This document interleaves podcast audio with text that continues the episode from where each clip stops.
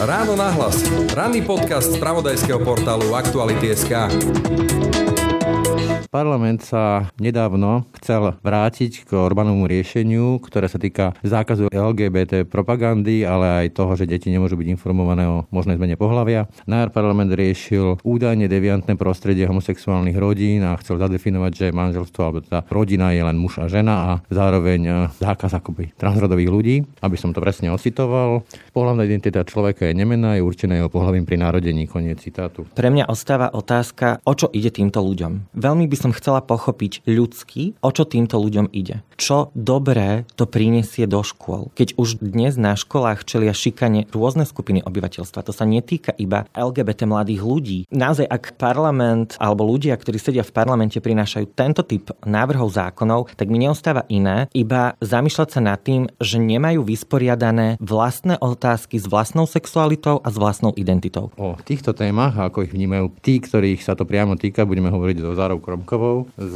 centra Prisma, komunitného centra Prisma, ktorá sa zaoberá problematikou LGBT komunity a transrodových ľudí. Dobrý deň. Príjemný dobrý deň. No a pekný deň a pokoj v duši vám pri počúvaní rána nahlas želá aj Braň Robšinský.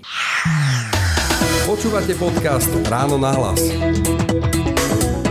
Vy ale nie ste len poradkyňa, alebo pracujete v tomto centre, ale vy ste aj transrodová žena. Správne? Veľmi správne, áno. Chápem to teda správne, že ste žena, ktorá sa narodila v tele muža? Mnoho ľudí to vníma takto. Vníma to, že som sa narodila ako chlapec. Ja hovorím jazykom, ktorý je neubližujúci. To znamená, že som transrodovou ženou, ktorej bol pri narodení pripísaný mužský rod. K vám sa ešte vrátim k tomu príbehu, ale poďme teraz k tej spoločenskej diskusii. Čiže ocitujem ten jarný návrh. Citujem, manželstvo je jedinečný zväzok medzi mužom a ženou, rodičia sú otec, muž a matka, žena. Pohlavná identita človeka je nemená a je určená jeho pohlavím pri narodení.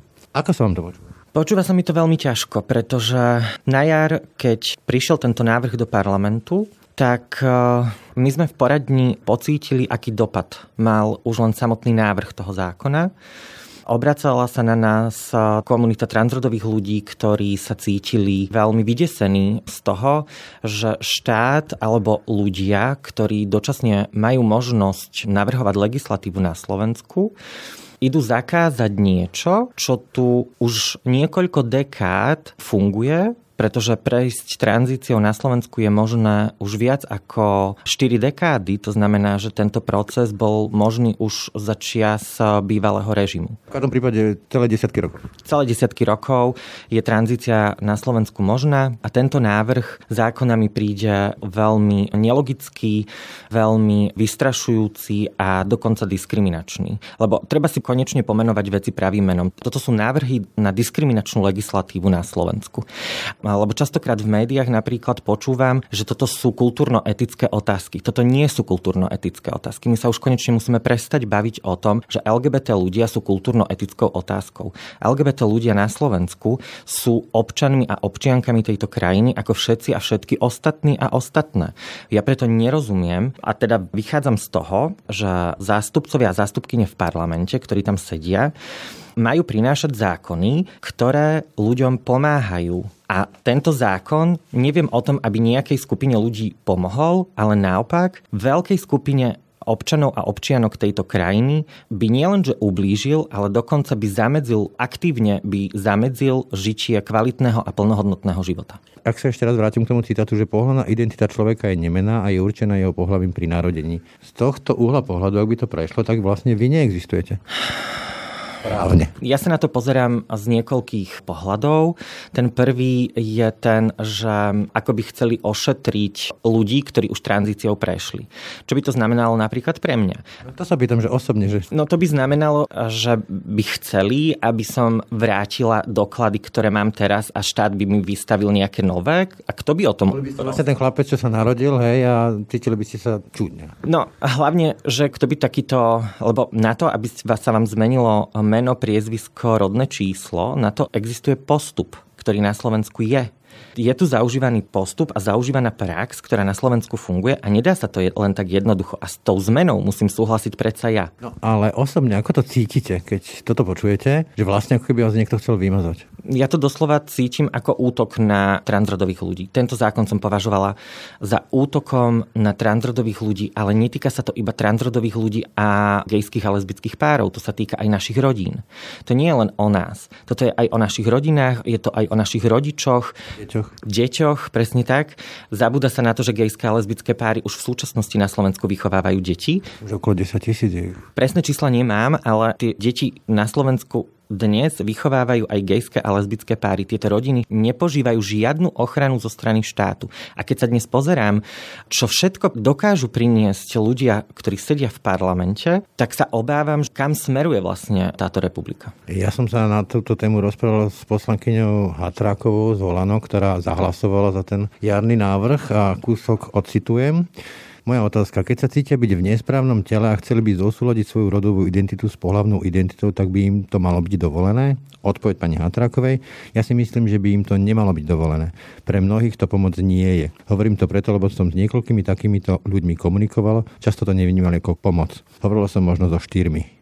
Čiže nie je to pomoc? Vám to pomohlo? No samozrejme, že mi pomohol ten proces. Ja si neviem predstaviť, aby som nemala, nemala možnosť prejsť tranzíciou.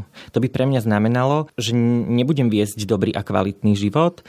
A keď pani Hatráková hovorí o tom, že komunikovala so štyrmi ľuďmi a toto povie, ak by to povedala ako poslankyňa, tak už tam by som sa zastavila. Ale že to dokáže povedať človek, ktorý je psychológ, je psych, táto pani je psychologička a robí záver na základe toho, lebo pozná štyroch nejakých ľudí, ktorých ona zadefinovala ako transrodových. Ona hovorí, že v jej rozhovoroch to vyplýva, že to pre tých ľudí nie je riešenie, že v tejto chvíli hovoríme o hlboko terapeutickom vzťahu, kde tí ľudia nemajú jasno. Ako keby ste boli malé deti. Vy ste nemali jasno, čo chcete? Ja pôsobím v tejto oblasti už viac ako 7 rokov. Za tých 7 rokov som spoznala stovky, ak nie tisíce transrodových ľudí. Nepoznám transrodového človeka, ktorému by proces tranzície nepomohol. Ja neviem, odkiaľ pani poslankyňa vychádza, z akých čísel alebo z čoho, ale toto ukazuje, že pani poslankyňa vychádza zo svojho súkromného presvedčenia. Vyjadrenia pani poslankyne hodnotím ako neodborné, vysoko neprofesionálne a znepokojujúce. Ubližilo vám to? Ubližilo. Teraz zase chce parlament sa vrátiť tomu Orbánovu návrhu. Mňa tam zaujala taká vec, že vlastne deti by nemali byť vystavené LBGT propagande, vrátanie toho, že by nemali byť informované o možnej zmene pohľavia. To by znamenalo, že povedzme, keby ste boli vy ako dieťa, tak by ste boli v akej situácii? Že by ste vlastne nevedeli o tom, že aké máte možnosti. Toto je veľmi úsmevné na jednej strane, na druhej strane je to desivé. Ak si poslanci a poslankyne, ktorí a ktoré predkladajú tento zákon, myslia, že si mladí ľudia nenajdu informácie, informácie, tak toto je pre mňa niečo neuveriteľné, že toto si dokáže myslieť človek, ktorý sedí v parlamente. No máme internet. To je prvá vec. Druhá vec. Už dnes na školách je veľmi rozšírená šikana. Štát zlyháva v riešení šikany a títo ľudia chcú skupinu, ktorá už dnes sa na školách necíti bezpečne, označiť za ľudí, ktorí nesmú v škole ani len sa pokúšať nájsť bezpečné prostredie. Skočím do reči, nerad to ocitujem, ale padali tam také slova v rámci diskusie, že úchyly a podobne. Sa veľmi ľahko šíri také reči. Veľmi ľahko sa to šíri a veľmi silne to ubližuje. Presne tak, ako ľahko sa to šíri. Presne s takouto silou to ubližuje ľuďom. Ja si skúsim spomenúť na svoju skúsenosť e, dieťaťa socialistickej husakovej normalizácie, vtedy sa o tom veľa nehovorilo, to bolo tabu témy celý sex ako taký, nie ešte LGBT a podobne. A viem, že čo sme nedostali v škole, to sme si ako kamaráti cez všelijaké zahraničné časopisy sa dovzdelali. Cesty sme si našli. Presne tak a cesty si aj títo ľudia opäť nájdu na tých školách. Pre mňa ostáva otázka a stále sa budem k tomuto vrácať, o čo ide týmto ľuďom. Veľmi by som chcela pochopiť ľudsky, o čo týmto ľuďom ide čo dobré to prinesie do škôl. Keď už dnes na školách čelia šikane rôzne skupiny obyvateľstva, to sa netýka iba LGBT mladých ľudí, to sa týka rómskych mladých ľudí na školách, ktorí sú veľmi často vylúčovaní z kolektívu. Presne tak.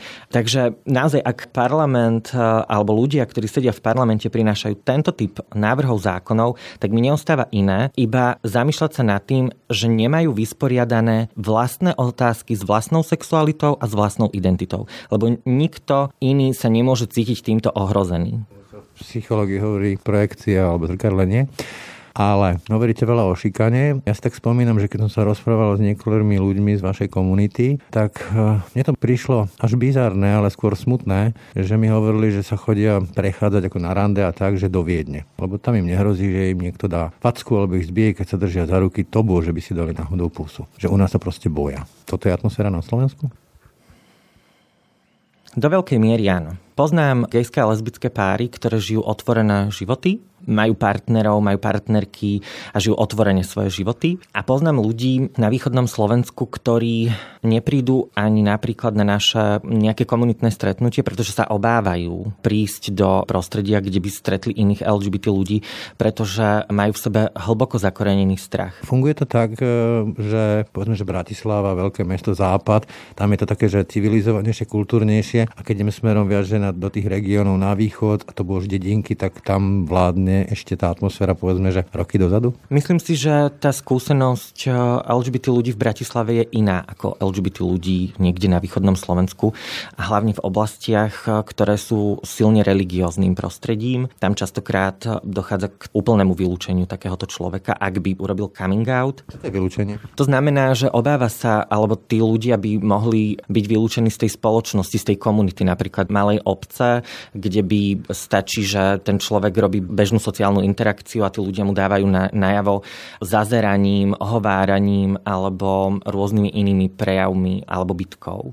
Napríklad aj u nás v poradni sa stretávame aj s násilnými prejavmi. A dokonca na školách mali sme klienta, ktorého shodili v škole zo schodov len preto, lebo je gay a zažil niečo takéto, tak um, jasné, že potom takíto ľudia sa buď stiahujú do väčších aglomerácií, do väčších miest, kde môžu žiť trošku anonymnejší život. Hovoríte o LGBT, o geoch, lesbách, ale to už povedzme, že ako tak poznáme ale transrodoví ľudia to je ešte taká nadstavba. To je novinka ešte aj pre mnohých ľudí, ktorí povedzme, že sú otvorenejší, tolerantnejší k tej komunite LGBT. Tam je to ešte horšie? Ak mám vychádzať a budem vychádzať zo skúseností, ktoré mám z poradne v prízme, ja som si aj pozerala za tento celý rok najčastejšie vyhľadávané služby a na prvom mieste je poradenstvo v oblasti potrieb transrodových ľudí. To znamená zdravotná starostlivosť spojená s tranzíciou, kontakt s komunitou, teda kontakt s inými transrodovými ľuďmi. Majú záujem o podporné skupiny, riešia, ako urobiť coming out, ako hovoriť o svojej identite. Transrodoví ľudia sú v rámci LGBT komunity najviac zraniteľnou skupinou, pretože tá identita, ak ju chcú žiť otvorene, sa nedá skryť. Ja keď som prechádzala tranzíciou, prechádzala som tranzíciou v malom meste a riešilo ju 40 tisíc obyvateľov toho mesta. Ja som mala pocit, že to je vec verejná. Akoby, že toto zažíva množstvo transrodových ľudí, takže tá situácia transrodových ľudí je o to ťažšia. Zároveň sa boríme so zdravotnou starostlivosťou spojenou s tranzíciou a konkrétne s jej dostupnosťou. Tá na Slovensku už prekročila kritickú hranicu. Tá situácia je alarmujúca. Nemáme dostatok lekárov, ktorí by sprevádzali ľudí tranzíciou, a to práve preto, pretože neexistuje usmernenie, respektíve ministerstvo zdravotníctva doposiaľ nevydalo usmernenie, ktoré vypracovala pracovná skupina, ktorú samo ministerstvo zdravotníctva zriadilo. Ale ja sa, že to neexistuje. Mám taký pocit, už to neviem nazvať inak. Ja som si nedávno vypočul rozhovor dvoch psychiatrov, psychiatričiek, kde hovorili aj o tom, že stretli s tým, že niektorí psychiatri, kde príde človek, ktorý prechádza alebo chce prejsť procesom tranzície, s takou reakciou, že to je psychicky nevysporiadaný človek a s predsudkom toho psychiatra. Je to tak, že musíte hľadať takého že vhodného psychiatra, ktorý to chápe, ktorý chce pomôcť, alebo sa stáva, že narazíte aj na človeka, ktorý vás odmietne, pretože má svoj náhľad na svet, svoje úvodovkách kultúrne hodnoty a toto sa mu do nich nezmestí? Určite sa stávajú aj takéto veci, ale ja by som to nerada generalizovala. Ja som 1. a 2. oktobra organizovala No More Stigma Slovensko festival o duševnom zdraví, ktorého som sa zúčastnila aj ja v diskusii. A stretla som tam mnohých poskytovateľov a poskytovateľky zdravotnej starostlivosti v odbore psychiatria, ktorí vyjadrili záujem príjmať transrodových ľudí, avšak nemajú podporu od zo strany štátu. Chýba to usmernenie, nevedia, ako majú poskytovať tento typ zdravotnej starostlivosti. Štát sa tvári, že neexistuje. No, začína mať ten dojem, že niečo je pripravené, čaká sa na podpis ministerstva a namiesto toho, aby sme ako krajina riešili to, že časť obyvateľstva je zneviditeľnovaná aj napriek tomu, že napríklad si platí zdravotné poistenie a má nárok na zdravotnú starostlivosť a tá zdravotná starostlivosť na Slovensku je v kritickom stave aj tohto typu, aj tohto typu je pre mňa stav alarmujúci. No, ja vám dám možné hypotetické vysvetlenie. Ja si živo viem predstaviť, že podpíše sa nejaké usmernenie, ten dokument unikne z ministerstva a nastane taká verejná diskusia, o ktorej sme sa pred chvíľkou bavili. No, lenže... Si tí ľudia musia za tým totiž stáť. Ja verím, že množstvo tých poskytovateľov a poskytovateľiek si za tým stáť bude. Tak. Presne tak. A to je už otázka toho, ale a tu by som rada upozornila, že človek a ľudia, ktorí nemajú vhľad do tejto témy, by sa k tejto téme vyjadrovať ani nemali. Ja nechápem, odkiaľ berú ľudia, niektorí ľudia, taký ten pocit toho, že sa môžu vyjadriť ku všetkému a že si niekto na našich životoch stavia politickú kampaň, zbiera politické body, je to nechutné. Ste sa zneužitá tou témou? Absolútne. A nie len, že ja, ale ľudia, ktorým štát kladie prekážky pod nohy, ktorý nám nepomáha a ešte zažívame to, že štát sa tvári, že vlastne neexistujeme. Hovoríte, že chýba toto usmernenie. Čo ešte také kľúčové vám chýba? Viem, že takou veľkou témou v tejto komunite je aj to, či sa to má podmienovať nejakým chirurgickým výkonom alebo nie. To znamená, či má byť tá tranzícia v úvodzovkách fyziologicky, alebo neviem sa správne vyjadriť, kompletná, alebo stačí proste sa prispôsobiť želaniu toho klienta, toho človeka. Tam je už vedecký koncenzus, že žiaden chirurgický zásah bez súhlasu toho človeka Nemôže sa to podmienovať. Sa to nesmie akoby že podmienovať, presne tak. U nás? Myslím si, že aj u nás sú poskytovateľi a poskytovateľky, ktorí a ktoré toto moderné vedecké poznanie aplikujú do praxe, alebo by chceli aplikovať do praxe, aby som bola presná ale kým nebudú mať podporu zo strany štátu, tak to asi budeme čakať na to ešte veľmi dlho. Chýba vám tu nejaký taký generálny pokyn alebo také generálne zavelenie, že toto je téma, treba ju riešiť od štátu? No chýba jeden papier, akoby z ministerstva zdravotníctva chýba usmernenie pre poskytovanie zdravotnej starostlivosti spojenej s tranzíciou. Je to jednoduché, to je všetko vypracované. Bola to dvojročná práca mnohých odborníkov a odborníčok. To neboli ľudia z ulice, to boli ľudia, ktorí sa odborne pozorne venujú téme, ktorí do toho investovali veľa času, veľa energie a očakávali, že konečne sa pomôže transrodovým ľuďom v tom procese. Ale namiesto toho tu sa začínajú spochybňovať, e, začína sa spochybňovať vedecké poznanie, začínajú sa spochybňovať moderné medicínske postupmi ľuďmi, ktorí o tomto nevedia, že zhola nič. Ideme teraz k vám aj osobnejšie. Vy ste spomínali, že ten váš proces sledovalo v úvodovkách celé mesto, keď to poviem takto. Čiže museli byť konfrontovaní konfrontovaní s tým, ako sa z niekoho, koho poznali ako chlapca, stáva dievča. Chápem to správne? A toto im nešlo do hlavy? To bolo zaujímavé, pretože ešte pred tranzíciou som veľmi často o sebe počúvala, že som nedostatočným chlapcom, že nevyzerám ako chlapec, že sa nesprávam ako chlapec a rôzne takéto veci. A potom, keď som oznámila tranzíciu, oznámila som, aký je môj preferovaný rod a že vstupujem teda do toho procesu a že si želám byť oslovovaná v ženskom rode, ženským menom, ženskými zámenmi a že som žena žena, tak zrazu mi spoločnosť začala hovoriť, že som mužom už ani som nebola nedostatočný chlapec. Zrazu som bola pre nich mužom. Odmietali to vaše poňatie seba samej. Presne tak. Samozrejme netýkalo sa to, že všetkých. Naozaj ja som mala šťastie. Ja som zažila obrovskú mieru prijatia, ja som zažila aj zo strany akoby rodiny podporu aj zo strany zamestnávateľa vtedajšieho som mala obrovskú podporu a práve preto, že mám tieto privilégia a nemusela som sa trápiť tými základnými otázkami prežitia, tak dnes môžem robiť to, čo robím. Čiže vaša mama to prijala? Moja mama to absolútne prijala a prijal to aj môj otec, aj moja sestra a už dnes toto ani u nás nie je téma. Hovoríte teda, že ste vyhlásili, že ste žena, chcete byť oslovaná v ženskom rode. To ste mali koľko rokov? Prvýkrát som o sebe hovorila otvorene, keď som mala 3 roky. Už v tomto veku som vedela veľmi jasne pomenovať, kto som, aké sú moje potreby. A to sa vtedy písal rok 88, keďže som sa narodila v 85. A zo strany mojej mamy mi to bolo umožňované, že ja som mala naozaj šťastné detstvo. Povedzme, že dovolám, že ženské alebo dievčenské šaty a hrať sa s babikami a nenutili vás, povedzme, že tak ty si chalan, tak sa musíš hrať s bagrom, hej? Nie, to som zažila prvýkrát na základnej škole v prvom ročníku keď som o sebe od cudzieho človeka počula, že, že ale ty nemôžeš sedieť s dievčaťom, lebo ty si chlapec a musíš si presadnúť ku chlapcom. A ja som nerozumela tomu, ako mi môže niekto, koho vidím prvýkrát v živote, hovoriť o tom, kto som.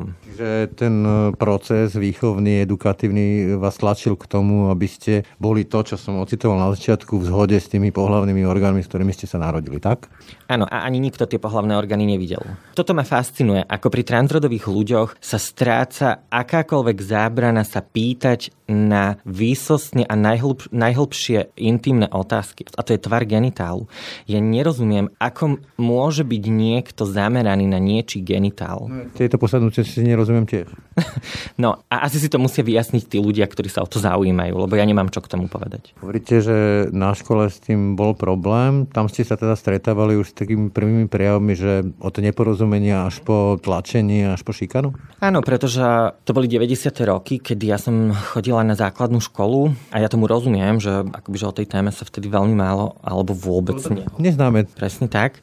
Takže ani možno tí pedagógovia, pedagogičky akoby nerozumeli, že čo mi majú na to povedať alebo ako majú. Sa snažili vás pýtať, že tak čo chceš, ako sa cítiš? Nie, to vôbec. Na základnú školu nespomínam v dobrom. To bolo pre mňa veľmi náročné obdobie, že vlastne ja som prešla z takého toho šťastného detstva do zrazu dospeláckého života, kedy som si musela vytvoriť veľmi veľa mechanizmov na to, aby som tú školu vôbec prežila. Čo napríklad? Aby som prežila šikanu napríklad. Hej. Akože veľmi často sa mi stávalo, že tým, že som pre... Ja som bola pre chlapcov, som bola príliš dievčenská, pre dievčatá som bola chlapčenská, pre učiteľky a učiteľov tí ani neviem, čo si o mne vlastne mysleli. Totálny outsider. Úplne. Ja si pamätám, že mali karneval v školskej družine a všetci sa akoby že bavili a ja som si vtedy vyboxovala doma, že teda idem za červenú čiapočku a ja som tam prišla a ja som na tom koberci stála sama, že so mnou sa nikto nebavil. Ani učiteľka sa nesnažila o to, aby vôbec kolektív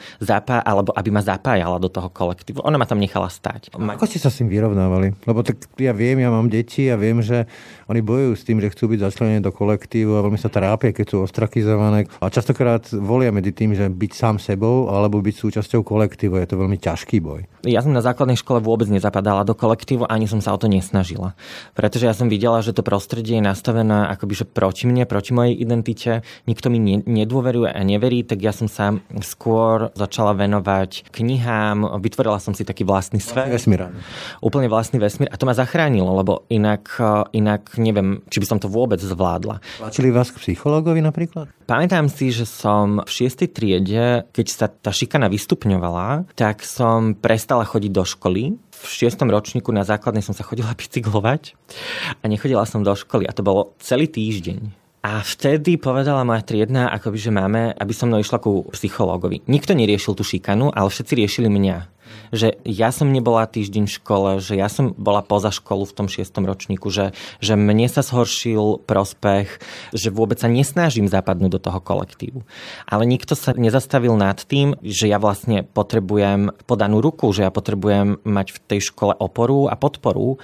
Áno. A tak som bola u psychologičky. To bolo také, akoby, že pamätám si to, som bola šiestačka teda, ale nič to nevyriešilo. Vyriešilo to iba to, že povedala psychologička mojej mamine, že mám v sebe veľa strachu a že by to trebalo nejakým spôsobom riešiť, ale to potom išlo do zabudnutia. Lebo... Zastala sa vás v rámci školy teda, že však e, pomôžte? Nie, ja som bola celú základnú školu, som mala pocit, že som úplne sama. Úplne. Potom príde obdobie prvých hlások. Ono to je ťažké pre tých mladých ľudí, už keď sú kalan baba.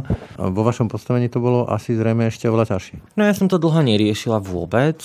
Mali ste strach, povedzme, že osloviť nejakého chalana, alebo, alebo čo v tom bolo? Nevedela som nad, nadvezovať vzťahy, pretože tie vzťahy by neboli autentické. Pretože keďže ma tá spoločnosť čítala ako chlapca, aj keď ako veľmi feminínneho chlapca, ale stále ako chlapca, tak nebola by som autentická v tom vzťahu a a by ste ako keby museli klamať toho človeka. Tak. Presne tak. Klamala by som sebe a klamala by som aj zároveň možno nejakému chlapcovi. Ale ja som toto fakt neriešila vôbec. Ani akože to bola téma, ktorá bola pre mňa, že ani to nebola téma. Ste to vytesnili? Asi áno. No potom predsa len prišiel niekedy ten komik? Coming out bol taký postupný. Ja som už na strednej škole veľmi jasne komunikovala, že teda ma priťahujú chlapci alebo muži.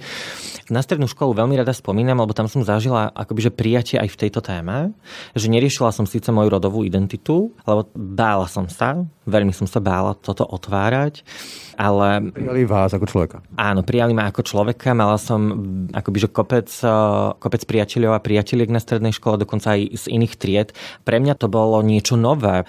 Konečne som sa cítila, že som bola nejakým kolektívom a dokonca kolektív mi prijatá. Ja som mala na strednej škole aj profesorský zbor, tam bol taký, že ja som fakt ako necítila ani náznak vylúčenia. Boli to úžasní ľudia. Dodnes, keď eh, stretávam niektoré a niektorých, tak máme veľmi priateľské rozhovory. Sú veľmi podporní už aj, aj dnes a spomínam na strednú školu s láskou. Tam už potom prišiel povedzme, že tie vzťahy? Na strednej škole ešte ani nie, to boli skôr také platonické. Tie vzťahy prišli vlastne až po strednej škole. Potom prišiel ten coming out, hovoríte, taký ten oficiálny verejný a nastalo čo? Veľa rôznych vecí, ale úplne akoby, že tá najväčšia vec bola pre mňa, že som si našla cestu k svojej mamine opäť. Že keď v tej prvej triede na základnej škole som mala pocit, že mi ju niekto ukradol a uniesol a že som ostala na tomto svete sama, tak naopak po coming oute, kedy som vlastne vstúpila do tranzície, náš vzťah sa s mamou vrátil akoby o tých 20 rokov späť a dnes je presne taký, aký som vždy chcela. Takže mne coming out obrovským spôsobom pomohol. To, že som vôbec mala možnosť prejsť tranzíciou, bolo pre mňa životne dôležité. Životne. Čiže mama vás podržala? Absolútne, vo všetkých smeroch. Bola osamelým bojovníkom v tom, kto vás podržal? Nie. Tak ako som už vravela, že ja som našla tú podporu aj zo strany vtedajšieho zamestnávateľa, ja som robila pre korporát a ja som tam naozaj našla obrovskú vlnu prijatia z 80 zamestnancov a zamestnankyň. 79 mi vyjadrilo akoby, že plnú podporu, každý rešpektoval od prvého dňa moje preferované meno, preferovaný rod. Dokonca som zažila skôr situácie, kedy ľudia hovorili, že OK, tak my sme to tak trošku čakali. Ľudia, ktorí ma poznali, a tu sa dostávame akoby, že k tej podstate, ľudia, ktorí ma poznali a vedeli, aká som človek. ako človek, vôbec nemali potrebu riešiť presne toto.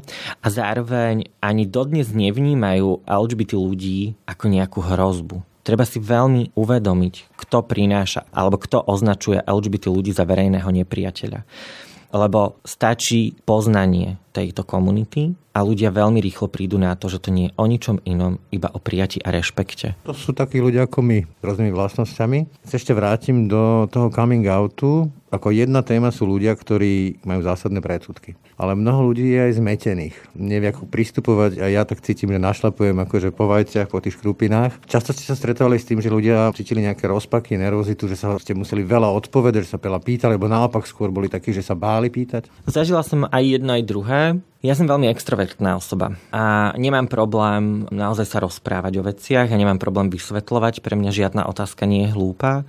Naopak, každá otázka je fajn minimálne na to, že, akoby, že si dokážeme vysvetliť veci.